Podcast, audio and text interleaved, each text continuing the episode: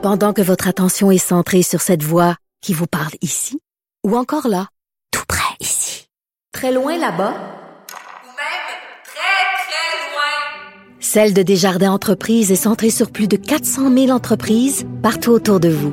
Depuis plus de 120 ans, nos équipes dédiées accompagnent les entrepreneurs d'ici à chaque étape pour qu'ils puissent rester centrés sur ce qui compte, la croissance de leur entreprise. Politiquement incorrect. Et que je suis content de le recevoir, lui. C'est quelqu'un que j'aime beaucoup, que j'admire énormément. Nicolas Duvernois, vous le connaissez, le gars derrière Pure Vodka, derrière Romeo's Gin. Hier, j'étais au restaurant avec ma fille aînée, justement, puis euh, j'ai commandé un gin tonic. Et ils m'ont dit avec quel gin? Je dis Romeo's Gin. C'est sûr, il est excellent son gin. On connaît l'histoire de Nicolas, on va pas revenir là-dessus, mais c'est une histoire incroyable. Le gars qui euh, lavait les planchers d'un hôpital, puis qui rêvait de faire sa vodka, euh, puis qu'il a gagné le prix de la meilleure vodka au monde contre les Russes, Christy. Un petit Québécois. Quand il a pris ça, euh, je pense... Tu J'étais en train de promener mon chien Roméo dans la ruelle. C'est ça, ton chien Roméo. T'étais encore, tu travaillais encore à l'hôpital avec le la soir mort. Où j'ai gagné le titre de meilleur vodka au monde. J'étais à l'urgence à l'hôpital puis je ramassais le vomi du monde. Écoute, moi, moi je, je, je suis pas tanné de cette histoire-là. Ça fait 25 fois que tu me racontes, je suis pas tanné de cette histoire-là. C'est une histoire de fou. D'ailleurs, parlant d'histoire de fou, tu viens d'écrire un livre, Ouais. euh, un autre livre, Vive les idées folles, où tu rends hommage justement aux entrepreneurs euh, en disant il faut que tu sois fou. Puis d'ailleurs, je suis très content de te recevoir ici dans nos studios parce que Cube Radio, ça fait un an cette semaine et c'est une idée C'est une folle. idée folle, définitivement. C'est une idée folle. là. Tu sais, on va essayer. C'est le- un défi que Pierre-Carl Pelado a dit. Les gens, euh, peut-être qu'ils vont euh, nous suivre, une télévision numérique, une radio numérique qui est pas bon. C'est une idée qui est folle aussi. Mm-hmm. là. Euh, bon, toi, tu tripes sur les entrepreneurs qui ont des idées folles. C'est pas, c'est pas là. C'est pas devenir riche en deux semaines ton livre. Là. Non, aïe, aïe, aïe. Devenir riche en dette en deux semaines, oui. C'est pas, c'est pas, mettons, comment il y a pas des, y a Non, pas il y a pas de recette miracle, là. Comment faites, perdre des 20 recettes livres, là, non. miracles et tout là. Non. C'est vraiment, c'est vraiment un parcours entrepreneurial là, dans, la, dans lequel j'amène le monde, dans les coulisses, puis montrer comment, à la fin, ben, on achète un produit, mais ce produit-là, il, il origine d'une histoire, il origine d'une idée folle, justement.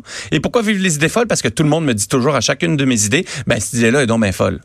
Fait que je me suis dit, mais alors finalement, c'est une excellente nouvelle, tu sais, d'avoir que une tu, idée folle. tu dis que les, les- bonnes idées sont souvent des idées complètement folles. Ben oui, parce que si t'as une bonne idée, puis tout le monde te regarde, puis c'est comme, ah ouais, c'est une bonne idée, ça, ça veut dire c'est comme average. Ça veut dire que n'importe qui peut avoir cette idée-là.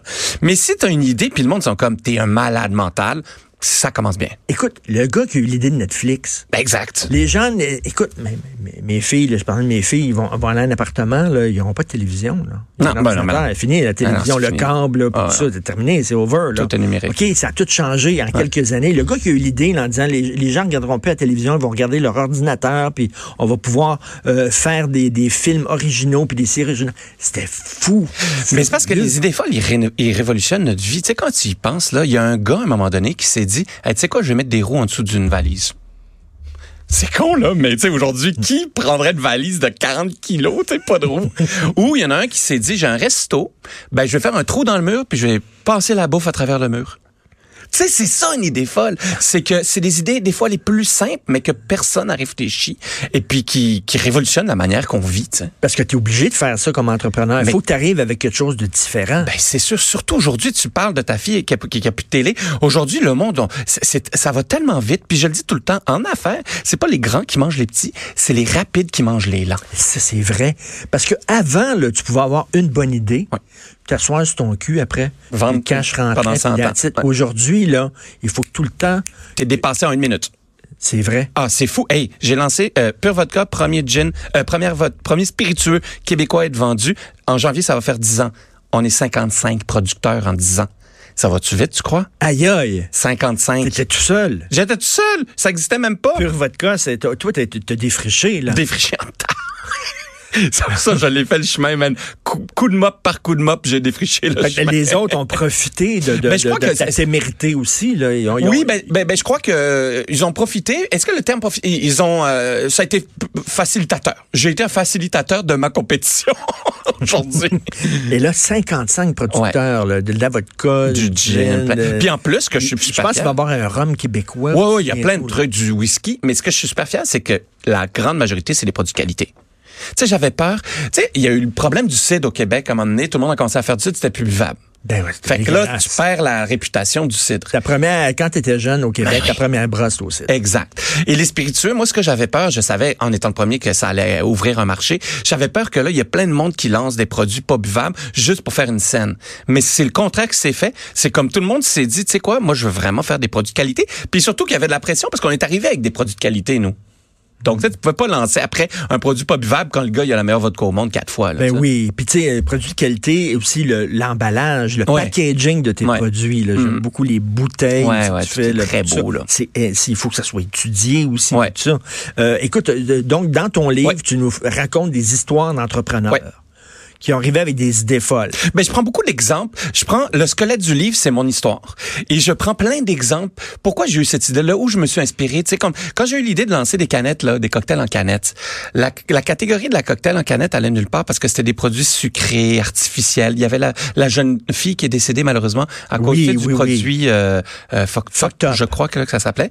Et, et, et donc... euh, Toi, tu as un gin euh, tonic. Oui, j'ai un euh, gin tonic en canette, c'est ça. Un gin qui est très bon. Puis Mais quand, quand j'ai acheté ça la première fois, j'avais peur T'étais parce pas sûr, hein? c'est sucré, ces affaires-là. C'est pas C'est buvable. très peu de sucre, Non, non, très, peu bon. de, de, de calories. Puis c'est puis c'est 100% naturel, c'est surtout ça. Puis nous, on vend juste à la SAQ, on n'est pas dans le, dans, dans le grand public. Fait que je suis arrivé avec cette idée-là. Moi, j'étais à Londres avec Stéphane, mon VP, et, et je rentre dans un Mark and Spencer, tu sais, à Londres, et euh, devant euh, le Green Park. Je me rappelle comment j'étais habillé. Mark and Spencer, il y a de la bonne bouffe. hey, c'est fin. Il devrait avoir des Mark and Spencer. il y en avait, un avant Ouais. sur Sainte-Catherine. Ouais, euh, au centre Eaton, je crois. Hein? Oui, c'est ça. Puis dans le sous-sol, il y avait une épicerie Mark and Ben, Spencer. c'est ça.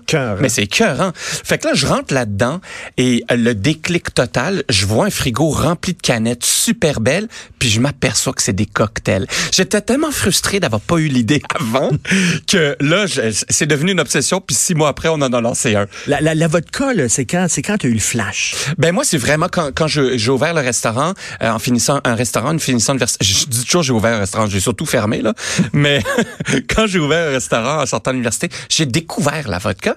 Euh, Puis pop en buvant. En réalisant que c'était vraiment populaire, c'est la base de tous les cocktails, de tous les martinis. Fait là, je me, de presque. Donc, euh, je me suis dit bon ben, au lieu d'acheter une vodka québécoise, euh, une vodka polonaise, ben je vais acheter une vodka québécoise. Je me pointe à la SAQ, la SAQ Laurier du Parc. Dans le temps, il faisait restauration. Et euh, je demande euh, au conseiller, est-ce que tu peux me conseiller une bonne vodka québécoise? Et puis il me dit, écoute, j'ai jamais entendu parler de ça, laisse-moi vérifier, vérifie sur son ordi. Et euh, il se retourne puis il me dit, écoute, il n'y a aucune vodka québécoise à SAQ. Je te jure, c'est comme si je venais de voir la Sainte Vierge en SAQ. Là, tu sais, quand t'as l'apparition divine. Là. Mais tu sais, en tant qu'entrepreneur, Là, tu t'es dit, je vais fais- faire une ah, je, je me suis dit, je vais être le premier. Tu sais, first to market là, en affaires, c'est super important. Je vais être le premier à le faire. Euh, C'est devenu une obsession. Il faut que je te fasse rencontrer un serveur du restaurant où je suis allé hier. OK. Restaurant Béatrice. Ben là, sur Sherbrooke, c'est un de mes restaurants Bon. préférés. Excellent. Ah, c'est là, il y, malade. a, il y a un serveur jeune. Le gars, il dit Comment ça se fait au Québec, on mange tout le temps des huîtres, des autres, des huîtres des, Des du autres, ouais. Prince-Édouard. Il n'y a pas d'huîtres québécoises. Alors, lui, il en cultive Mhm. depuis deux ans aux îles de la Madeleine. Il a acheté Trésor du village, je crois que ça s'appelle. hein? Oui, oui. Ouais. oui il, cultive des huîtres québécoises. Puis en octobre et septembre prochain, ben, tu sais, en Ouais. 2020, ils vont être prêtes. Ouais. Ces premières huîtres qu'ils vont pouvoir vendre. Puis là, il est en train de développer des marchés au Japon. Puis il va aller vendre un jeune. là. Mais tu dans, dans, dans début trentaine. Mais tu ouvres une boîte de Pandore. Moi, tu sais, j'écris dans les chroniques chaque, euh, dans les affaires chaque semaine, puis je parle toujours de, elle est où notre bouffe québécoise? On a des huîtres, mais on les, on les euh, commercialise pas. Le saumon fumé que t'achètes, c'est rare qu'ils viennent du Québec. Comment ça se, on a tout pour créer des produits de qualité au Québec? P- Comme, comment ça se fait que quand je vais dans un commerce, souvent, là, il y a plus de fromage français que de fromage québécois? Je comprends pas, là. Écoute, dans, dans- les cantons de l'Est, à Fredericksburg, il y a un gars qui fait du- qui fume son propre saumon fumé. Mm. OK? Saumon fumé à l'érable. Tu manges ça, tu broyes. OK? Ah. Le gars, il, il veut, il y avait plein de points de vente. Il voulait le vendre à travers la province dans des points de vente. Il n'a pas le droit. Le MAPAC il a dit non, tu as le droit de le vendre, ton saumon fumé, seulement place. sur place, au l'endroit où tu le fumes. Il dit, Are you fucking kidding me? Il dit, partout, dans toutes les épiceries, il y a du saumon qui vient de Californie. On sait même pas d'où. Moi, j'en fais un à Fredericksburg.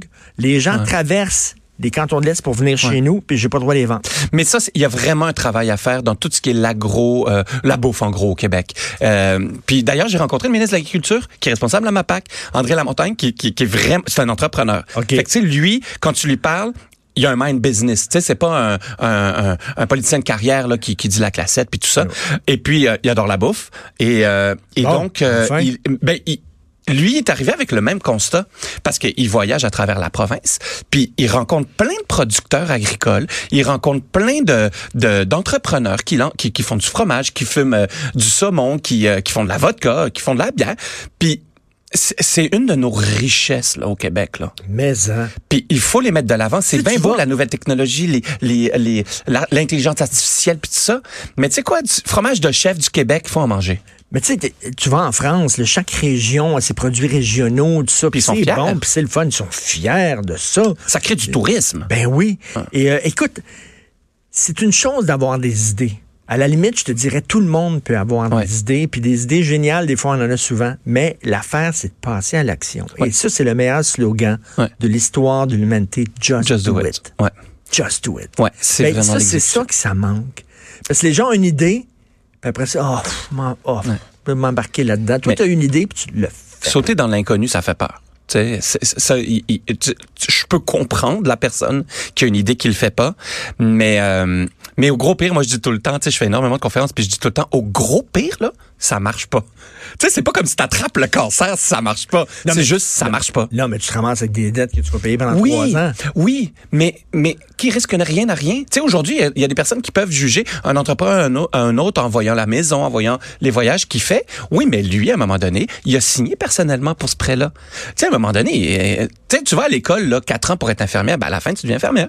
Mais si tu passes pas ton test de l'ordre, ben tu deviens pas infirmière. Fait que t'as perdu quatre ans de ta vie. Mmh. Tu sais, à un moment donné, il y a un retour là. Tu sais, c'est normal. Puis toi, tu te retrouves avec combien d'employés? là? Là, on est au, au bureau, on est une quinzaine. Au total, c'est une quarantaine qui travaillent pour l'entreprise. Est-ce que tu vis bien de, de, de Mais je vis ça? très bien de ça. Très bien. Mais je te dirais que ce qui me fait le plus triper, c'est maintenant de pouvoir aider d'autres jeunes entrepreneurs à travers des fondations, des, des, des activités que je fais avec le mouvement Adopting, le mouvement des jardins. Ça, c'est ce que j'ai découvert Ben, en réussissant. ça aider les autres? C'est quoi, donner au suivant, puis tout ça? là? Ouais, mais, mais, ouais, mais sans le, le flafla. Moi, moi, je crois que c'est une logique qu'un quand un entrepreneur con- euh, connaît du succès, qu'il aide un autre entrepreneur, qui donne la main à l'autre entrepreneur. Tu sais, c'est comme un chef cuisinier va aider le sous-chef à, à devenir Mhm. chef. Un vétéran des Canadiens il va aider la recrue à devenir un jour un bon joueur. Mais pas tous. Mais oui, Pas tous, mais pas tous les entrepreneurs aident les jeunes entrepreneurs. Ben oui. Mais moi, oui, j'adore ça. T'adores ça. Ouais. Puis tu leur donnes des trucs. Puis euh, On leur- ben- essaies de, de dire, regarde, moi, je suis passé par ce chemin-là. Ouais. C'est pas un bon chemin. Prends-le pas, tu vas te péter à. L'avantage de vieillir aujourd'hui, ça fait j'ai 39 ans et deux jours. L'avantage de vieillir, c'est que euh, je réalise à quel point, tu sais, à 24 ans, je, bon, aller voir un mentor, j'étais comme ah, il y a rien à m'apprendre, tu sais. Puis aujourd'hui, je vois, ça fait plus d'une dizaine d'années que je suis en affaires, et puis je réalise que ces dizaines d'années-là, ça ne s'achète, ça ne s'achète pas, ça se lit pas dans des livres, ça se vit. Puis les cicatrices que j'ai dans le dos, puis le, le 20 livres que j'ai de trop, ben ça c'est parce que j'ai un savoir là-dedans, tu sais.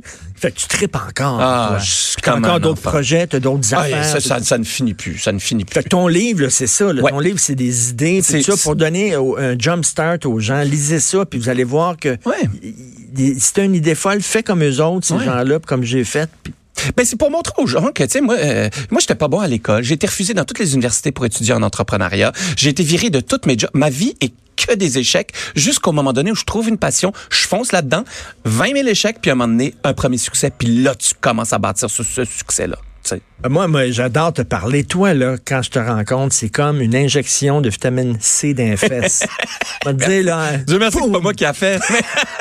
c'est comme, pam, ça me jumpstart au bout. Ben, il c'est fun. Et tes conférences fonctionnent bien. oui, oui, j'adore ça. Moi c'est ma quoi, thérapie les- hein. c'est quel genre de gens qui vont te voir? C'est des gens qui veulent se lancer en business? Écoute, au début, moi, je croyais que c'était juste des personnes d'a- d'affaires. C'est au début, je faisais beaucoup de chambres de commerce, tout ça.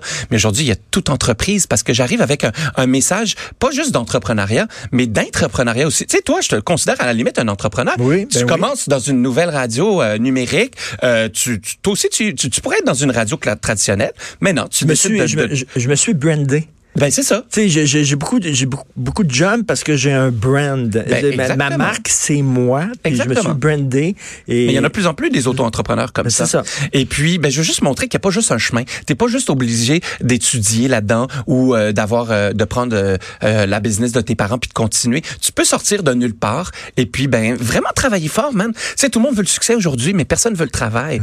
Mais ils comprennent pas que c'est avec le travail que tu as le succès. le travail, c'est ça. Tu sais, ils veulent la grosse job tout de suite. Mais oui, c'est sûr. Ils rentrent, tu t'en compte des, des- des jeunes qui s'assoient Oui, puis qui mais- veulent, mais- ils veulent- ils la grosse job tout de suite. Mais c'est sûr, mais il y a une certaine patience, puis cette patience-là va te permettre de bâtir ta valeur, justement. Écoute, c'est tellement le fun de te parler. Merci. Donc, ton livre s'appelle V, s'intitule Vive les idées folles aux éditions transcontinentales. Est-ce que tu écris encore euh, dans le journal Oui, euh, dans les affaires, chaque euh, mardi. Euh, depuis, euh, je les numérote depuis 208 mardi de suite. Et ton gin est super bon, bonne vodka. J'ai hâte de voir la suite des choses. Nicolas Duvernois, merci beaucoup. Merci.